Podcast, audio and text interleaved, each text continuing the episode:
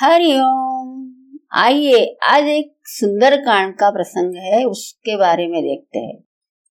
जब हनुमान जी लंका से सीता माता जी का संदेश लेकर आए थे, तब भगवान हनुमान जी को बोलते हैं कि, हनुमान, मैं तुम्हारा ऋण नहीं हो सकता। इतना ऋण तुमने मेरे ऊपर किया है कि मैं तुम्हारा ऋण चुका नहीं सकता हूँ।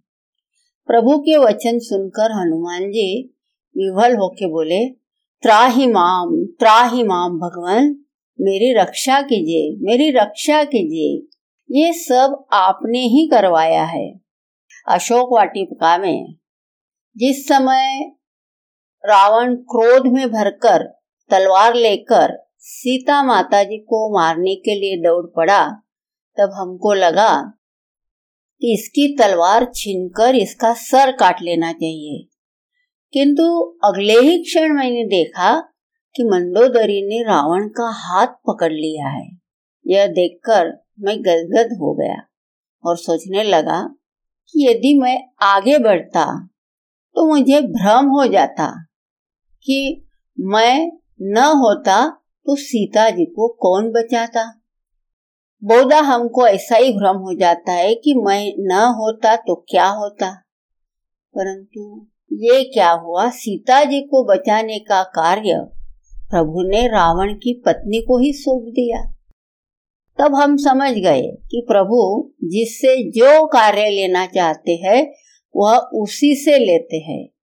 आगे चलकर जब त्रिजटा ने कहा कि लंका में बंदर आया है और वह लंका जलाएगा तो हम बड़े चिंता में पड़ गए। प्रभु ने तो लंका जलाने के लिए कहा ही नहीं है। और त्रिजटा कह रही है कि उन्होंने स्वप्न में देखा कि एक वानर ने लंका जलाई है। अब उन्हें क्या करना चाहिए? चलो, जो प्रभु इच्छा हो, देखते हैं। जब रावण के सैनिक तलवार लेकर हमको मारने के लिए दौड़े तो हमने अपने को बचाने के लिए तनिक भी चेष्टा नहीं की। और जब विभीषण जी ने आकर कहा कि दूध को मारना अनीति है। तो हम समझ गए कि मुझे बचाने के लिए प्रभु ने यह उपाय कर दिया है।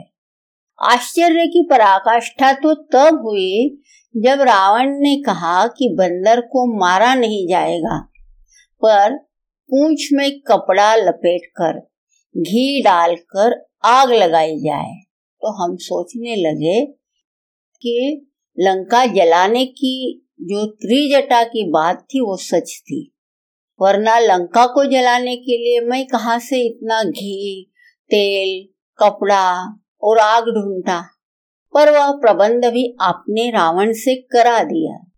जब आप रावण से भी अपना काम करा लेते हैं तो मुझसे करा लेने में आश्चर्य की क्या बात है। इसलिए सदैव याद रखे कि संसार में जो हो रहा है, वह सब ईश्वरीय विधान है। हम और आप केवल निमित्त मात्र है। हम केवल अपनी तरफ़ से पुरुषार्थ कर सकते हैं, लेकिन उसका फल प्राप्त होने में पूरी सृष्टि का योगदान होता है। इसलिए हम ये अभिमान नहीं रख सकते हैं कि हमारे वजह से ये फल प्राप्त हुआ। इसलिए जो भी हमारे पास आता है वही आना चाहिए। वही ईश्वरीय विधान है।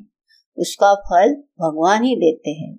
इसमें विनम्रता से भगवान को शरणागत होके अपनी तरफ़ से जो अच्छा से अच्छा कर सकते हैं, वह करते हैं और बाकी जो भी फल प्राप्त होता है, वह सब प्रभु की इच्छा समझ के स्वीकार करते हैं।